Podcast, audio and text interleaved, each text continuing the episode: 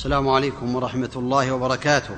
إن الحمد لله نحمده ونستعينه ونعوذ بالله من شرور أنفسنا وسيئات أعمالنا.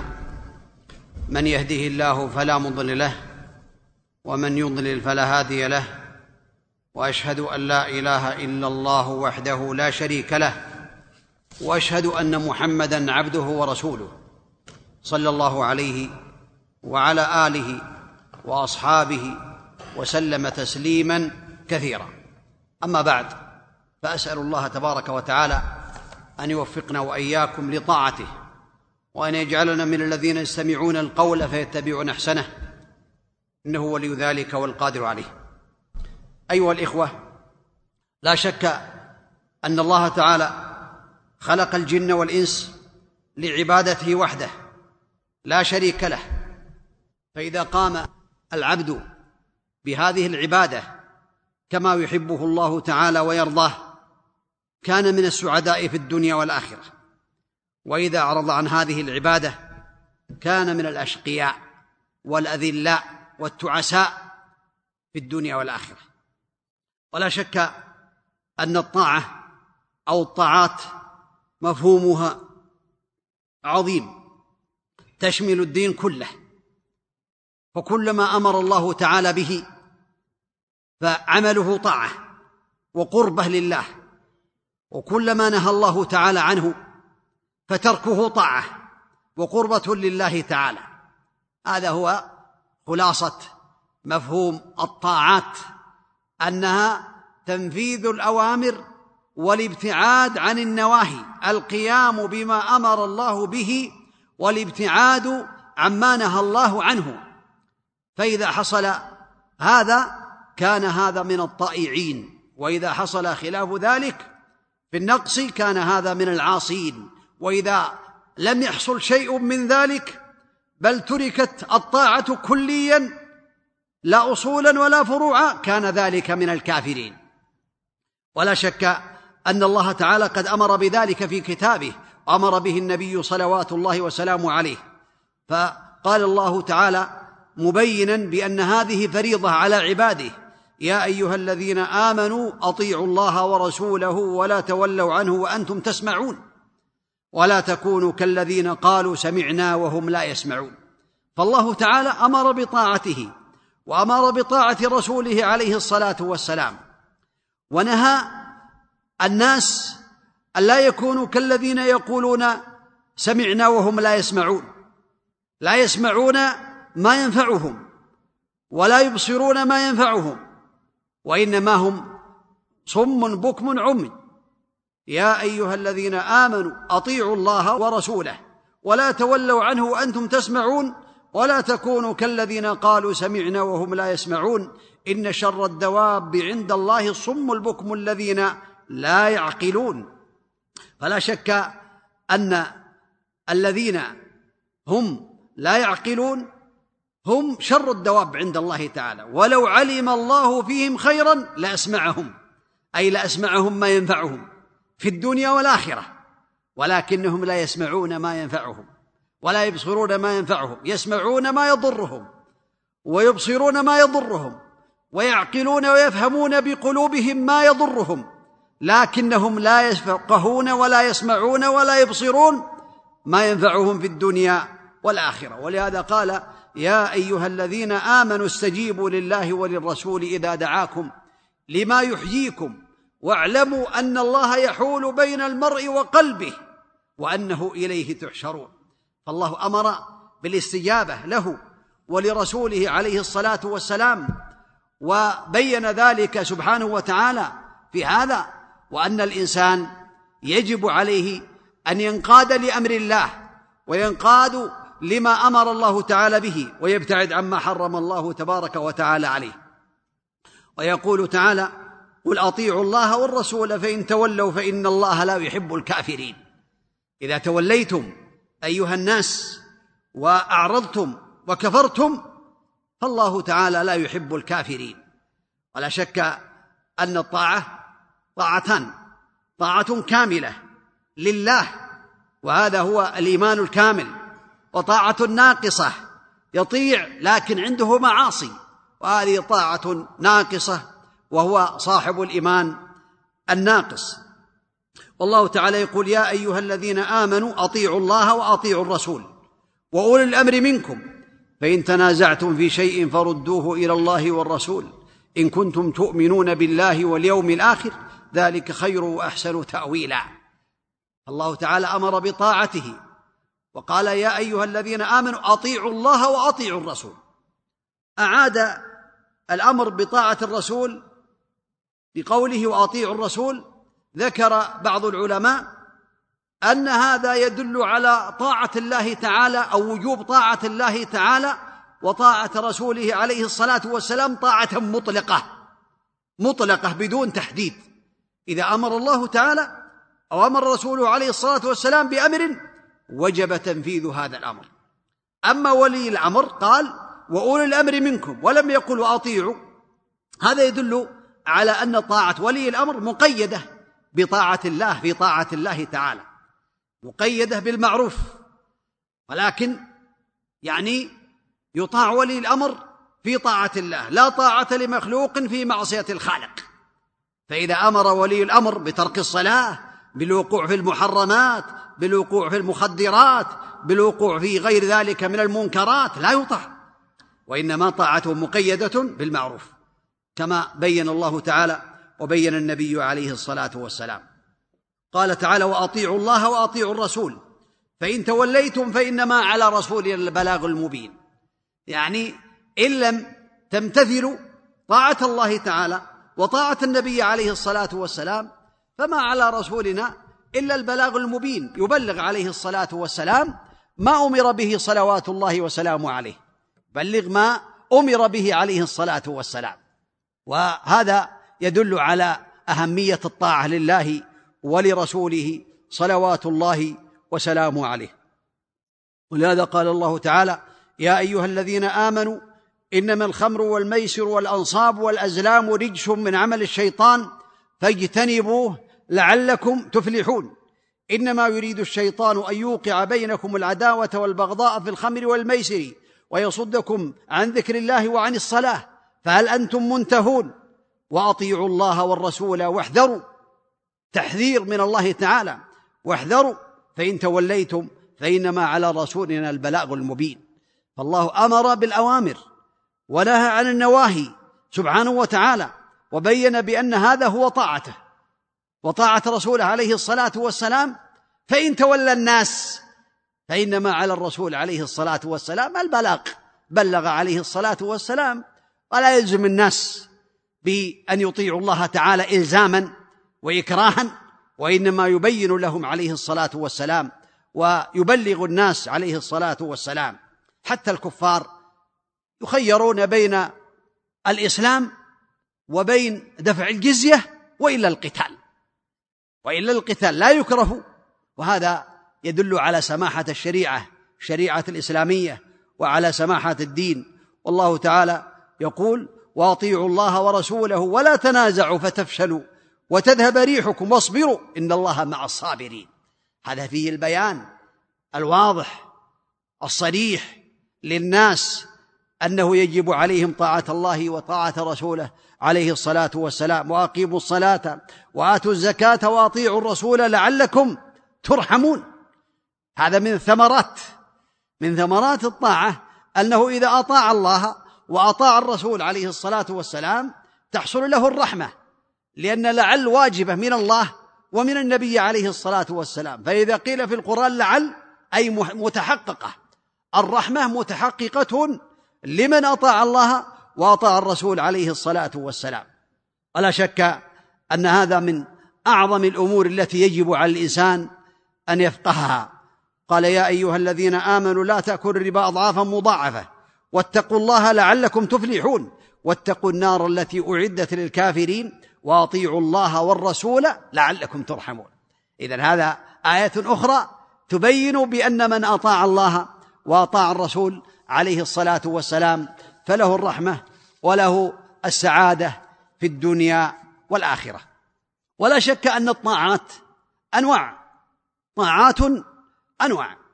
الله تعالى أمر بالطاعة اجمالا وهي تفصيلا منها ما يكون من الأركان ومنها ما يكون من الواجبات المتحتمات على عباده ومنها ما يكون من المستحبات. ولكن الذي يجب على الإنسان أن يقوم به هو ما أوجبه الله تعالى وأوجبه رسوله صلوات الله وسلامه عليه. فأعظم الطاعات لله ولرسوله عليه الصلاة والسلام إخلاص العبادة لله وحده لا شريك له سبحانه وتعالى. قال الله عز وجل وما أمروا إلا ليعبدوا الله مخلصين له الدين حنفاء ويقيموا الصلاة ويؤتوا الزكاة وذلك دين القيمة. هذا الذي أمر الله تعالى به. الإخلاص له سبحانه وتعالى. وهذا من أعظم الواجبات بل أعظم الواجبات. أعظم الواجبات على وجه الإطلاق هو أن يكون الإنسان مخلصا لله تعالى طائعا له تبارك وتعالى. فأعظم الطاعات وأعظم ما أمر الله به التوحيد وإفراد الله تعالى بما يختص به من الالوهيه العباده فلا يعبد الا الله ولا يتوكل الا على الله ولا يستغيث الا بالله ولا ينذر الا لله ولا يصرف نوعا من انواع العباده الا لله قل ان صلاتي ونسكي ومحياي ومماتي لله رب العالمين فهذا من الاوامر التي بينها الله تعالى لنبيه قل ان صلاتي ونسكي ومحياي ومماتي لله رب العالمين. لا شريك له وبذلك أمرت وأنا أول المسلمين. عليه الصلاة والسلام. فحياة العبد تكون كلها اخلاصا لله تعالى فيما يأتي ويذر. وكذلك من هذا النوع الذي هو أعظم الحقوق لله على عباده توحيد الربوبية وهو الاعتقاد الجازم ان الله تعالى الخالق الرازق المعز المذل مالك الملك المدبر بيده كل شيء سبحانه وتعالى لا معطي لما منع ولا مانع لما اعطى ولا رافع لمن خفض ولا غير ذلك من الامور التي يدبرها سبحانه وتعالى هذا يقال توحيد الربوبيه هذا يقر به الكفار حتى الكفار يقرون بهذا التوحيد توحيد الربوبية وأن الله الخالق الرازق. ولهذا ذكر الإمام المجدد لمن درس من معالم الإسلام في النصف الثاني من القرن الثاني عشر الشيخ العلامة محمد بن عبد الوهاب رحمه الله تعالى ذكر من القواعد التي يجب على العبد أن يعلمها أن المشركين الذين في عهد النبي عليه الصلاة والسلام كانوا يقرون بتوحيد الربوبية ولكنه لم يدخلهم في الإسلام. ما أدخلهم في الإسلام ولئن سألتهم من خلق السماوات والأرض ليقولن الله ولكن مع ذلك لم يدخلوا في الإسلام. لماذا؟ لأنهم لم يوحدوا الله تعالى في العبادة. ولهذا حينما دعاهم النبي عليه الصلاة والسلام قال لهم قولوا لا إله إلا الله تفلحوا قالوا أجعل الآلهة إلها واحدا إن هذا لشيء عجاب. هذا يدل على أن مشركي يعني الجاهلية افهموا واعلموا بمعنى لا إله إلا الله من كثير من المسلمين في هذه الأزمان. تجد بعض الناس يقول لا إله إلا الله ويصلي الصلوات الخمس ويقوم بالواجبات ولكنه يدعو الأولياء ويستغيث بالأولياء وينظر للأولياء. يا سيدي فلان يا سيدي مرغني يا سيدي الحسين يا سيدتي عائشة. وهو يصلي الصلوات الخمس ويشهد أن لا إله إلا الله. وأبو جهل وأبو لهب لم يعترفوا بهذا. لماذا؟ لأنهم يعلمون أنهم لو أقروا بهذه بتوحيد الألوهية للزمهم أن يبتعدوا عن عبادة الأنداد والأصنام. ويعبدوا إلها واحدا. فلا شك أن هذا هو أعظم الواجبات. كذلك يدخل في ذلك أسماء الله تعالى وصفاته. فيجب على العبد أن يثبت لله تعالى ما أثبته لنفسه سبحانه وتعالى وما أثبته له رسوله عليه الصلاة والسلام من غير تعطيل ولا تحريف ولا تمثيل ولا تكييف بل يمرها كما جاءت. إيمانا بمعانيها كما أمرها أهل السنة والجماعة على الوجه اللائق بالله تعالى. هذا هو أعظم الواجبات التي أوجب الله تعالى على عباده. فإذا سئل العبد ما أعظم ما أمر الله به؟ عليه أن يجيب أعظم ما أمر الله تعالى به التوحيد. ما أعظم ما نهى الله عنه؟ فيقول أعظم ما نهى الله عنه الشرك وهو أن تجعل لله ندا وهو خلقك. لهذا قال النبي عليه الصلاة والسلام لابن مسعود حينما قال له يا رسول الله أي ذنب أعظم؟ قال أن تجعل لله ندا وهو خلقك. قال قلت ثم أي؟ قال أن تقتل ولدك خشية أن يطعم معك. قال قلت ثم أي؟ قال أن تزاني بحليلة جارك. أو كما قال النبي صلوات الله وسلامه عليه. ومن أعظم الطاعات الصلاة التي أمر الله تعالى بها وهي الركن الأعظم بعد الشهادتين بعد شهادة أن لا إله إلا الله كما تقدم هذه أعظم الطاعات. لكن من أعظم الطاعات بعد الشهادتين الصلاة وهي ركن من أركان الإسلام. والله تعالى قد قال وأقيموا الصلاة وآتوا الزكاة واركعوا مع الراكعين. فالله تعالى فرضها على عباده خمس صلوات في اليوم والليله حينما ارسل النبي عليه الصلاه والسلام معاذا الى اليمن قال انك تاتي قوما اهل كتاب او من اهل الكتاب فليكن اول ما تدعوهم اليه شهاده ان لا اله الا الله وان محمدا رسول الله وفي روايه الى ان يوحدوا الله هذا يدل على ان لا اله الا الله هي توحيد الله فانهم اطاعوك لذلك فاعلمهم أن الله افترض عليهم خمس صلوات في اليوم والليلة. فإنهم أطاعوك لذلك. فاعلمهم أن الله افترض عليهم صدقة تؤخذ من أغنيائهم فترد في فقرائهم. واتقي دعوة المظلوم فإنه ليس بينها وبين الله حجاب.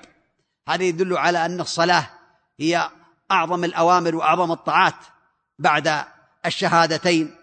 كما بين الله تعالى وبين النبي عليه الصلاة والسلام. قد ثبت عن النبي عليه الصلاة والسلام أنه قال بني الإسلام على خمس. هذه الخمس هي أركان الطاعات. بني الإسلام على خمس شهادة أن لا إله إلا الله وأن محمدا رسول الله وإقام الصلاة وإيتاء الزكاة وصوم رمضان وحج البيت. يعني الإسلام بني على هذه الأركان.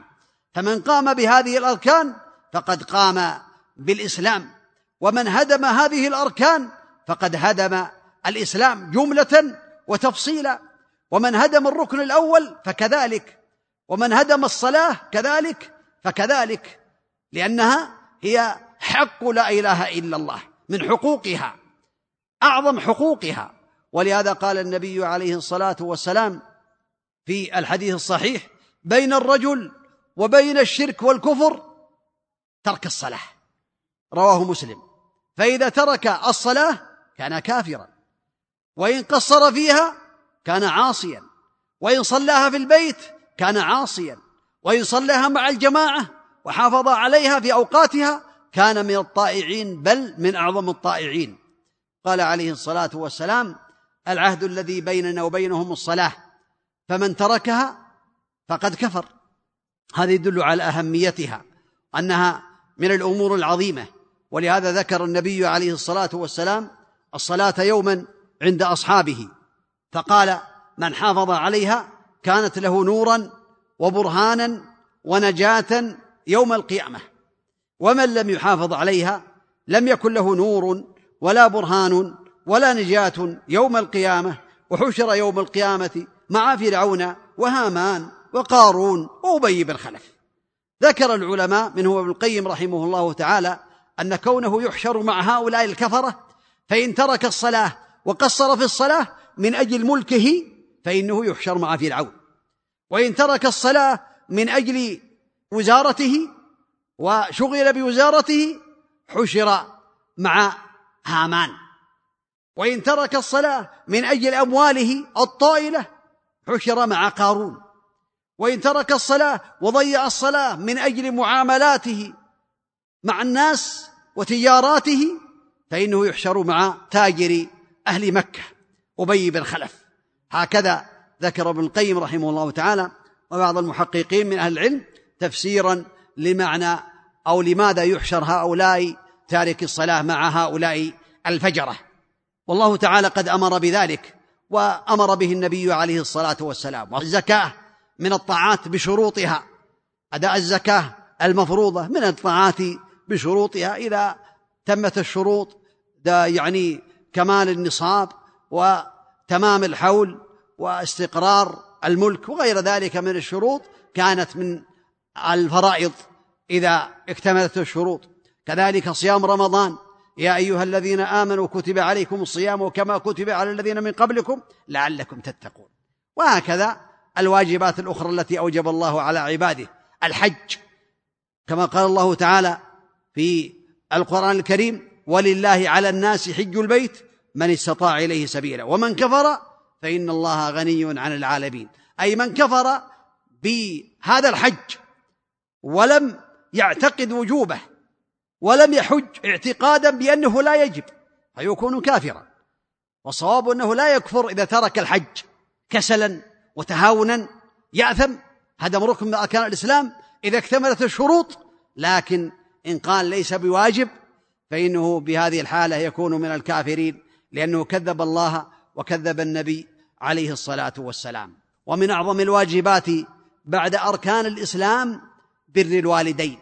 من أعظم الواجبات ومن أفضل الطاعات بر الوالدين كما ذكر الله تعالى وقضى ربك ألا تعبدوا إلا إياه وبالوالدين إحسانا. إما يبلغن عندك الكبر أحدهما أو كلاهما فلا تقل لهما أف ولا تنهرهما. فلا شك أن طاعة الوالدين من أعظم الواجبات بعد الشهادتين وبعد أركان الإسلام بل بعد الصلاة لقول الله تعالى وقضى ربك ألا تعبدوا إلا إياه وبالوالدين إحسانا. و واعبدوا الله ولا تشركوا به شيئا وبالوالدين إحسانا. قل تعالوا اتلوا ما حرم ربكم عليكم ألا تشركوا به شيئا وبالوالدين إحسانا. ذكر العلماء رحمهم الله تعالى أن الله حينما قرن طاعة الوالدين بطاعته يدل على أن الله تعالى هو الذي خلق سبحانه وتعالى ولكنه جعل الوالدين سببا من الأسباب لحياة هذا الإنسان وجوده فالله هو الخالق وجعل الوالدين سببا. لوجود هذا الإنسان فأوجب عليه حقهما وقرنه بحقه سبحانه وتعالى. وعقوقهما قرنه النبي عليه الصلاة والسلام بالشرك بالله. ألا أنبئكم بأكبر الكبائر؟ قلنا بلى يا رسول الله قال الاشراك بالله وعقوق الوالدين قرنه بالشرك بالله تعالى. فطاعة الوالدين من أعظم الطاعات ومن أعظم الواجبات التي أوجب الله تعالى على عباده سبحانه وتعالى. ولهذا قال ابن مسعود رضي الله عنه قلت يا رسول الله أي العمل أفضل؟ قال عليه الصلاة والسلام الصلاة لوقتها. قال قلت ثم أي؟ قال ثم بر الوالدين. قال قلت ثم أي؟ قال الجهاد في سبيل الله. بر الوالدين بعد الصلاة الفريضة التي كتب الله على عباده التي من تركها وتهاون بها كان كافرا. فهذا يدل على عظم طاعة الوالدين في طاعة الله تعالى. صلة الارحام من أعظم الطاعات ومن أوجب الواجبات. ولهذا قال الله تعالى واتقوا الله الذي تساءلون به والأرحام إن الله كان عليكم رقيبا. والمعنى اتقوا الله بطاعتكم إياه واتقوا الأرحام أن تقطعوها ولكن بروها وصلوها. قاله ابن عباس رضي الله عنهما وغيره. كذلك الإحسان الى الجيران من اعظم الطاعات ومن اوجب الواجبات واعبدوا الله ولا تشركوا به شيئا وبالوالدين احسانا وبذي القربى واليتامى والمساكين والجار ذي القربى والجار الجنب الايه فالله تعالى اوجب ذلك على عباده وقال النبي عليه الصلاه والسلام ما زال جبريل يوصيني بالجار حتى ظننت انه سيورثه هذا يدل على وجوب يعني الاحسان إلى الجار وأن الإحسان إلى الجار من أعظم الطاعات ومن أوجب الواجبات التي أوجب الله تعالى على عباده وغير ذلك من الطاعات. الخلاصة أن الله تعالى بين أنه يجب على العبد أن يطيع الله تعالى ويطيع النبي عليه الصلاة والسلام ويجمع ذلك آية من كتاب الله تعالى.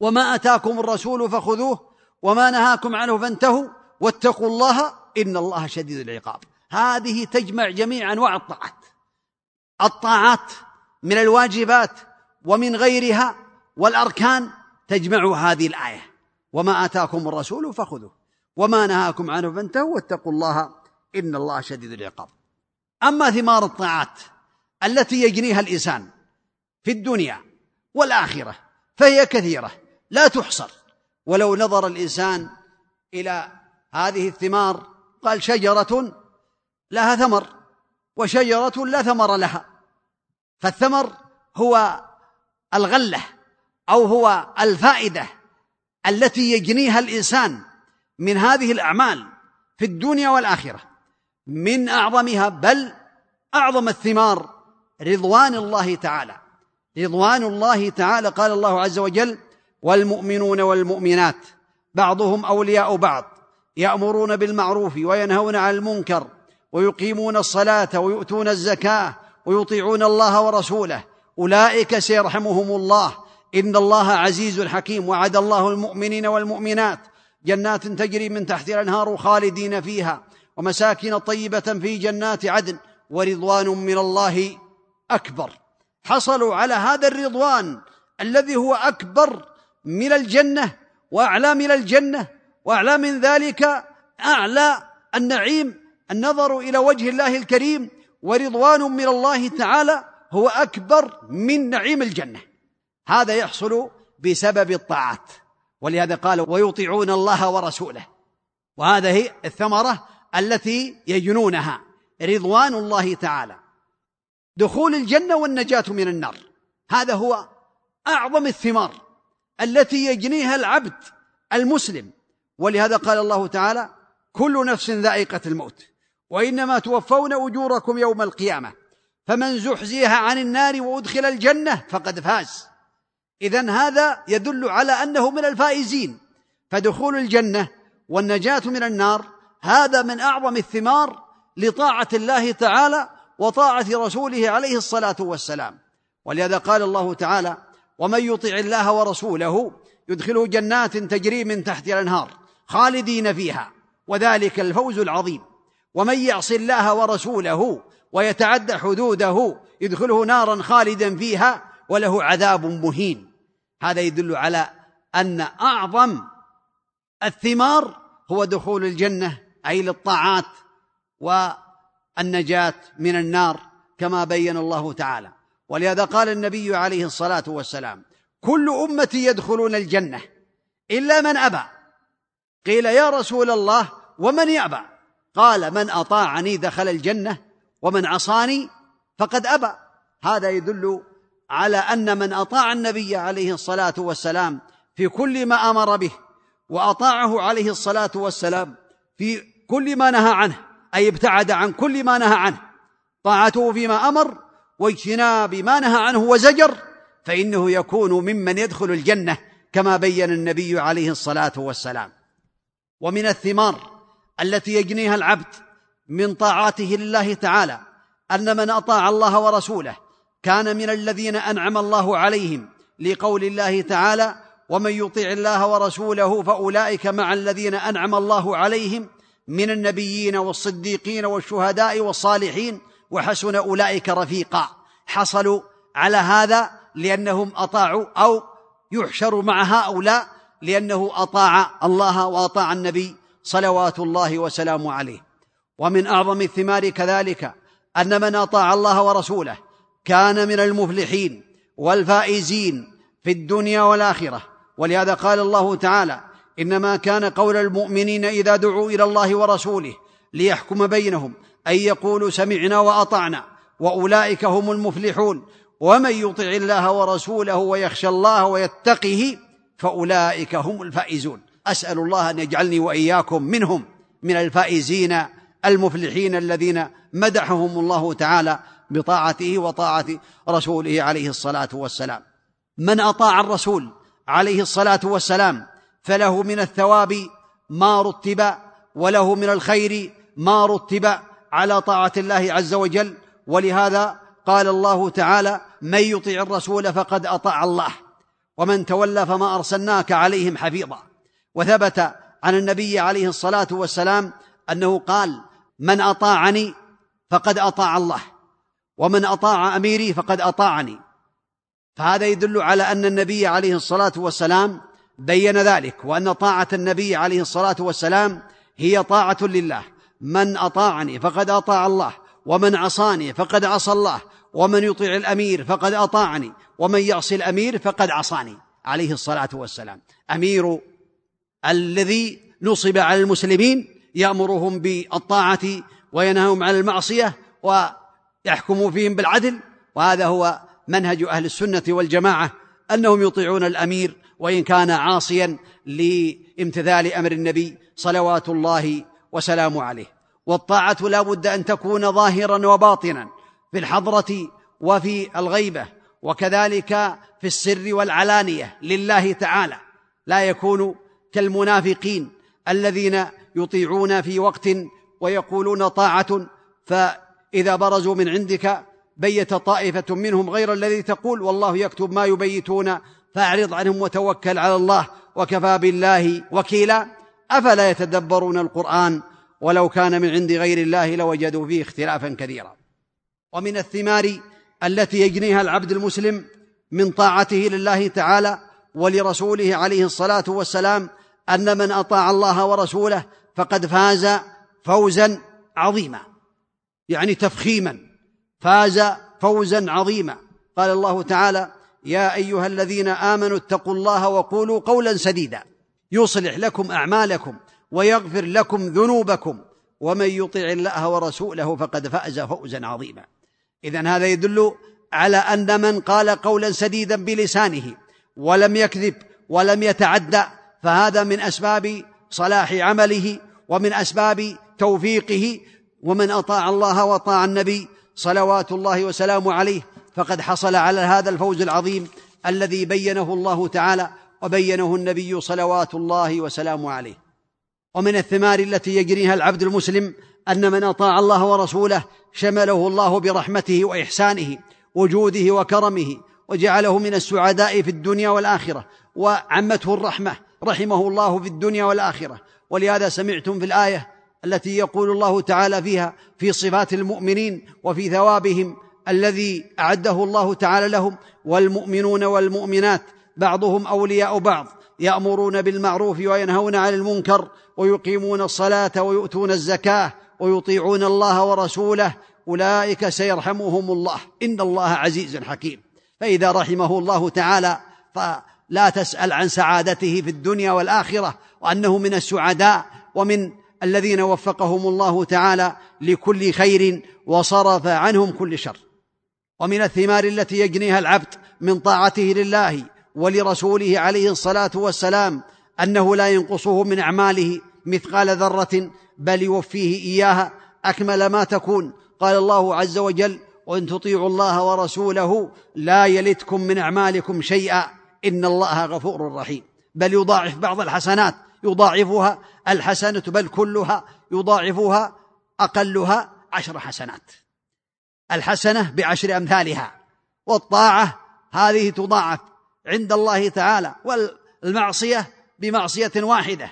هذا يدل على كرم الله وعلى جوده وعلى إحسانه ومن الثمرات التي يجنيها العبد من طاعته لله وطاعته لرسوله عليه الصلاة والسلام أن من أطاع الله ورسوله هداه الله إلى الصراط المستقيم قولا وعملا فلا سبيل إلى الهداية إلا بطاعة الله ورسوله وبدون ذلك لا يمكن وهو محال. لا يمكن أن يكون من المهتدين إذا لم يطع الرسول عليه الصلاة والسلام.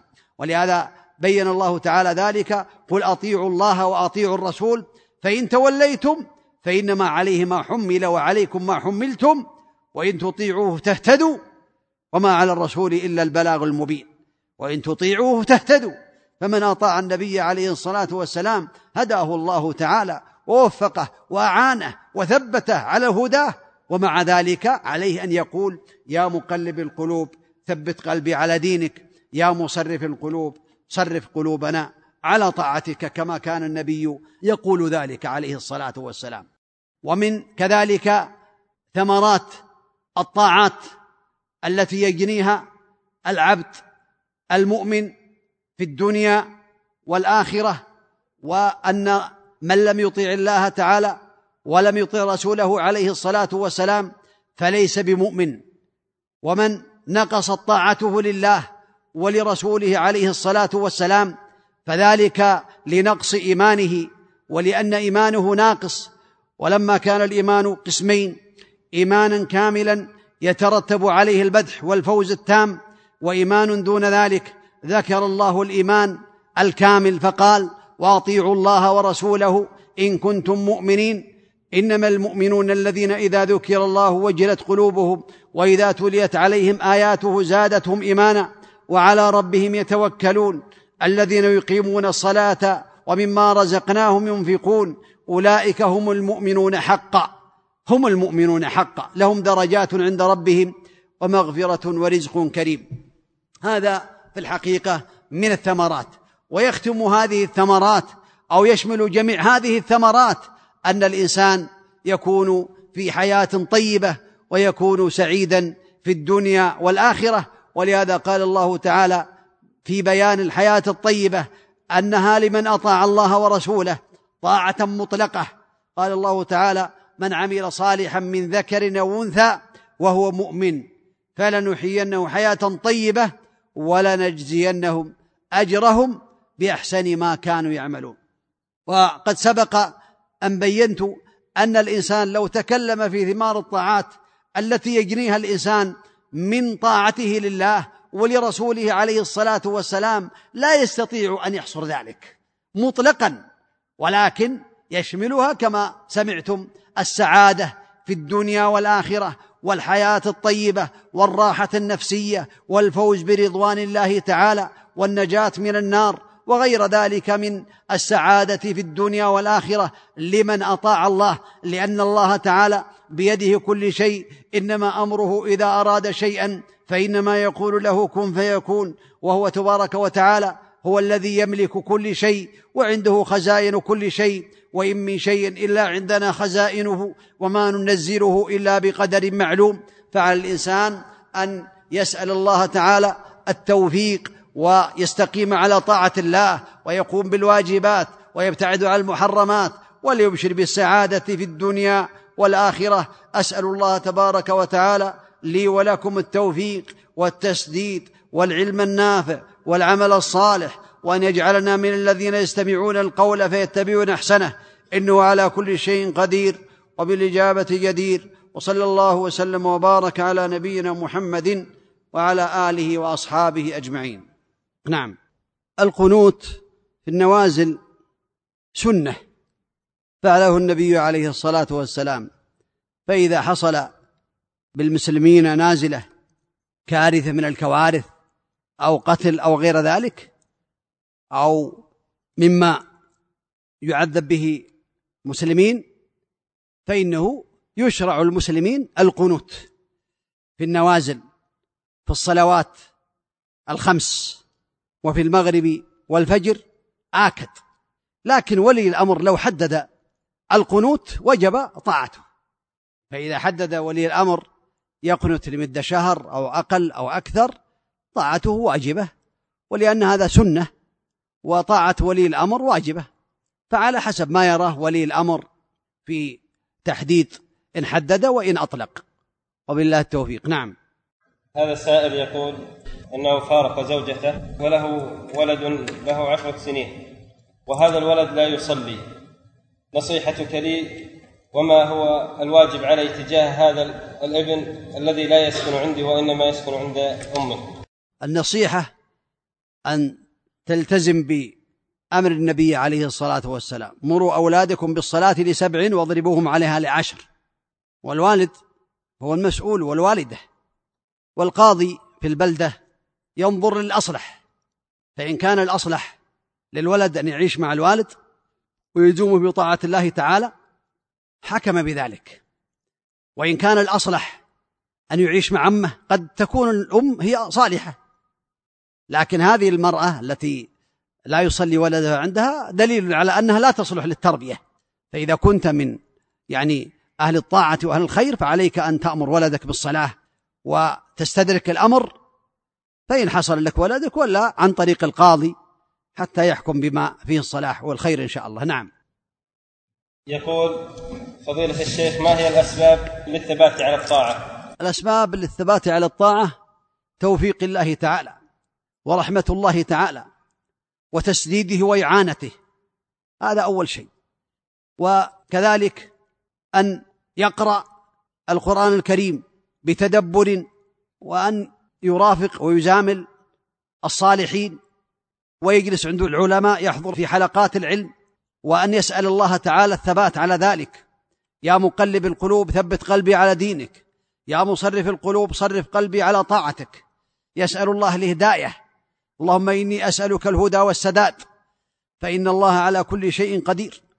النبي عليه الصلاة والسلام كان يقول لعلي يا علي سل الله الهدى والسداد. واذكر بالهدى هداية الطريق والسداد إصابة الغرض أو كما قال عليه الصلاة والسلام الخلاصة أن أسباب الثبات على الدين هذه الأمور عليك أن تلتزمها وأن ترافق الجلساء الصالحين وتبتعد عن المفسدين وتختار المدرسين الطيبين تحضر حلقات العلم تسأل الله التوفيق وتقرأ القرآن وسيرة النبي عليه الصلاة والسلام وهكذا نعم. هذا سائل يقول فضيلة الشيخ السلام عليكم ورحمة الله وبركاته.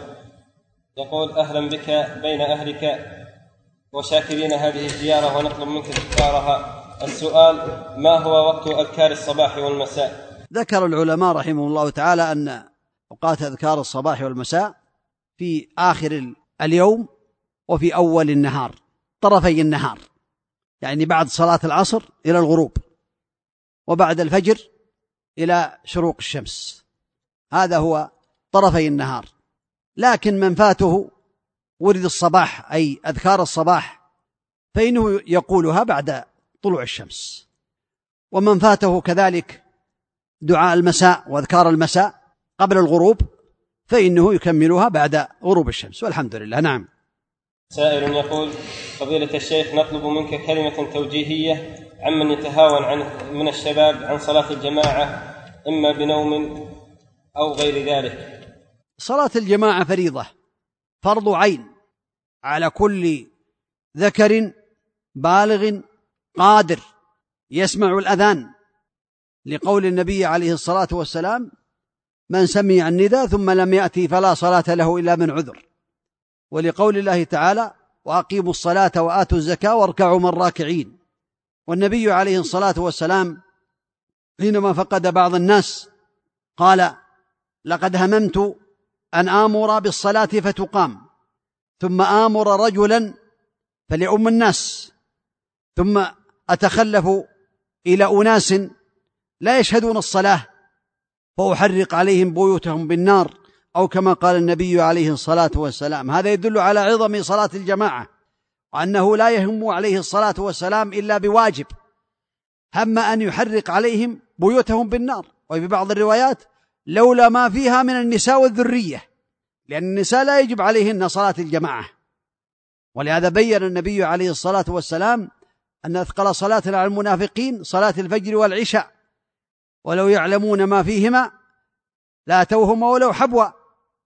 فصلاة الجماعة فريضة يجب على المسلم القادر البالغ السامع للمؤذن الذي عنده مسجد مع المسلمين أما من كان في الصحراء وليس عنده أحد ولا يسمع الأذان فإنه إن لم يجد جماعة فالحمد لله. الخلاصة أن صلاة الجماعة فريضة ويجب على العبد أن يحافظ عليها بنفسه وأن يأمر أولاده بها. يأمرهم لسبع ويضربهم عليها لعشر. ويأمر جيرانه بالتي أحسن يبين للناس وجوبها وهكذا. نعم. هذا سائل يقول هل هناك سبيل أو طريقة للتبرع لإخواننا المنكوبين في سوريا سواء كان عن طريق الجمعيات أو أشخاص أو غيرهم؟ والله هذا يرجع إلى ولي الأمر. إن كان ولي الأمر فتح يعني تبرعات لهم لأنه قد لا تصل إليهم. لكن من استطاع أن يحسن إلى إخوانه يقينا بأن المال يصل إليهم فالحمد لله بأي طريقة بأي سبيل لكن بطريقة مشروعة لا يخرج من البلاد إلا بإذن ولي الأمر حتى لا يقع في بعض الحرج. فإن كان عنده استطاعة يمدهم ويعينهم ويكون عنده يقين كالشمس بأن هذه الأموال تصل إليهم إلى الفقراء إلى الضعفاء إلى المغلوبين على أمرهم أما كونه يجمع الأموال ويأخذها يعني غيرهم وربما يعني يستخدمها عدوهم هذا يحتاج إلى عناية. نعم. يقول ما هو موقف المسلم من الأحاديث الضعيفة في فضائل الأعمال والأذكار؟ ما صح عن النبي عليه الصلاة والسلام يكفي. ما صح من الأحاديث عن النبي عليه الصلاة والسلام فيه البركة وفيه الخير وفيه الكفاية والحمد لله. ويا ليت الإنسان يعمل بكل ما صح. ما صح عن النبي عليه الصلاة والسلام أذكار كثيرة فإذا عمل الإنسان بما يستطيع من الأحاديث الصحيحة كفى والحمد لله تعالى. نعم. يسأل عن صحة حديث دعاء أو ذكر آه، دخول المسجد. المسجد في مسلم ثبت في صحيح مسلم وفي غيره. هذا ممكن يقول المنزل يريد المنزل. الحديث الذي يقوله في دخول المنزل من أهل العلم من قال بأنه ضعيف منهم من قال بأنه حسن ومن قال بأنه ثابت سماحة شيخنا عبد العزيز بن باز رحمه الله تعالى في كتابه تحفة الأخيار. نعم. هذه امرأة تسأل أنها نذرت نذرا ألا تأكل من ذبيحة. فذبحوا لها هذه الذبيحة فأكلت منها. فما الحكم في ذلك؟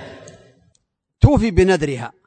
ما دام أنها نذرت ألا تأكل من هذه الذبيحة فتنظر إلى نذرها. فإذا قالت إني أكلت من هذه الذبيحة لله علي نذر أن أنحر جملا تنحر جملا. فإذا كانت يعني النذر طاعة فعليها أن توفي بنذرها. نعم. هذا سائل يقول أنني أطيع الله عز وجل وأتقرب إليه بكثير من الطاعات لكنني أقيم على المعاصي ثم أفعل هذه المعاصي ثم أتوب وأرجع إلى الطاعات ثم أعصي الله عز وجل. ما هو حكم الله عز وجل فيه؟ إذا كانت التوبة بشروطها عملت ذنبا من الذنوب ثم ندمت عليه وأقلعت عنه وعزمت عزيمة صادقة أنك لا تعود إلى هذا الذنب وإذا كان من حقوق الناس أرجعته إليهم تحققت شروط التوبة فإن هذا الذنب يمحى. والله يعلم ما في قلبك سبحانه. لأن بعض الناس قد يقول إنه تائب وهو كاذب. أما إذا كان ترك الذنب يعني بدون عزيمة على تركه فإنه لا يكون صادقا. وبدون ندم لا يكون صادقا. فالخلاصة أن كل ذنب يعمله الإنسان ثم يطبق الشروط فهذا الذنب يمسح عنه. فإن عاد للذنب مرة أخرى كتب عليه مرة أخرى. فإن تاب مسح عنه. وهكذا. لكن بشرط أن تكون الشروط متحققة. ولكن في الغالب أن هذا الإنسان الذي يذنب ذنبا ثم يرجع إليه مرة أخرى يدل على ضعف إيمانه ويدل على عدم مراقبته لله تعالى ويدل على عدم استحضار عظمة الله تعالى في قلبه. لأن الإنسان إذا راقب الله لا يمكن أن يعصيه. لو أراد الإنسان أن يعصي شخصا أو يعمل ذنبا أمام شخص أو أمام الناس يستحي منهم في الغالب. لكن كثير من الناس لا يستحي من الله تعالى. فالخلاصة أن من تاب تاب الله عليه فإن رجع كتب عليه الذنب ولكن عليه أن ينظر إلى نفسه وإلى إيمانه فإن إيمانه ضعيف كونه يرجع إلى الذنب مرة أخرى يدل على ضعف إيمانه. نعم. هذا السائل يقول ما حكم من يصلي أربع صلوات ولا يصلي صلاة الفجر في وقتها مع جماعة المسلمين؟ إذا كان لا يصليها في وقتها ويصليها في البيت في وقتها هذا يكون من الجرائم من الذنوب العظيمة. أما إذا كان لا يصليها مطلقا فهو كافر بالله رب العالمين على الصحيح من أقوال العلم بين الرجل وبين الشرك والكفر ترك الصلاة. والله أوجب خمس صلوات في اليوم والليله كما فرضها الله تعالى فوق سبع سماوات. على النبي عليه الصلاة والسلام فرضت خمسون صلاة. ثم حط الله تعالى وخفف عن عباده إلى خمس صلوات. فمن قام بهذه الخمس حصل على خمسين في الأجر وخمس بالعمل. ومن صلى أربع صلوات أو ثلاث صلوات ولم يصلي الرابعة فإنه يكون كافرا بالله رب العالمين.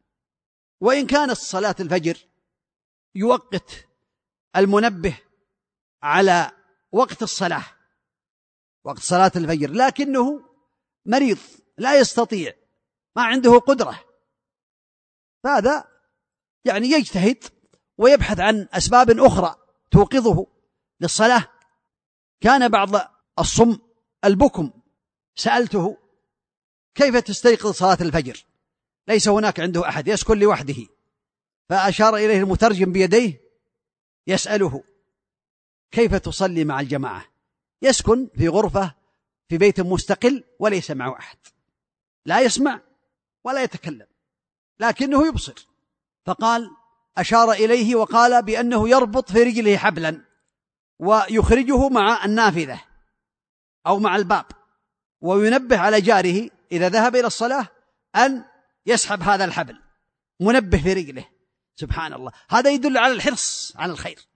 لكن الله قد أعطى الناس سمعا وبصرا وعقلا ولكنهم لا يفقهون بعضهم. هذا يعني من الأسباب. فإذا كان الرجل صادقا وله رغبة أن يصلي مع المسلمين قد ينام في المسجد إذا كان عنده نوم عظيم مرض. أما إذا كان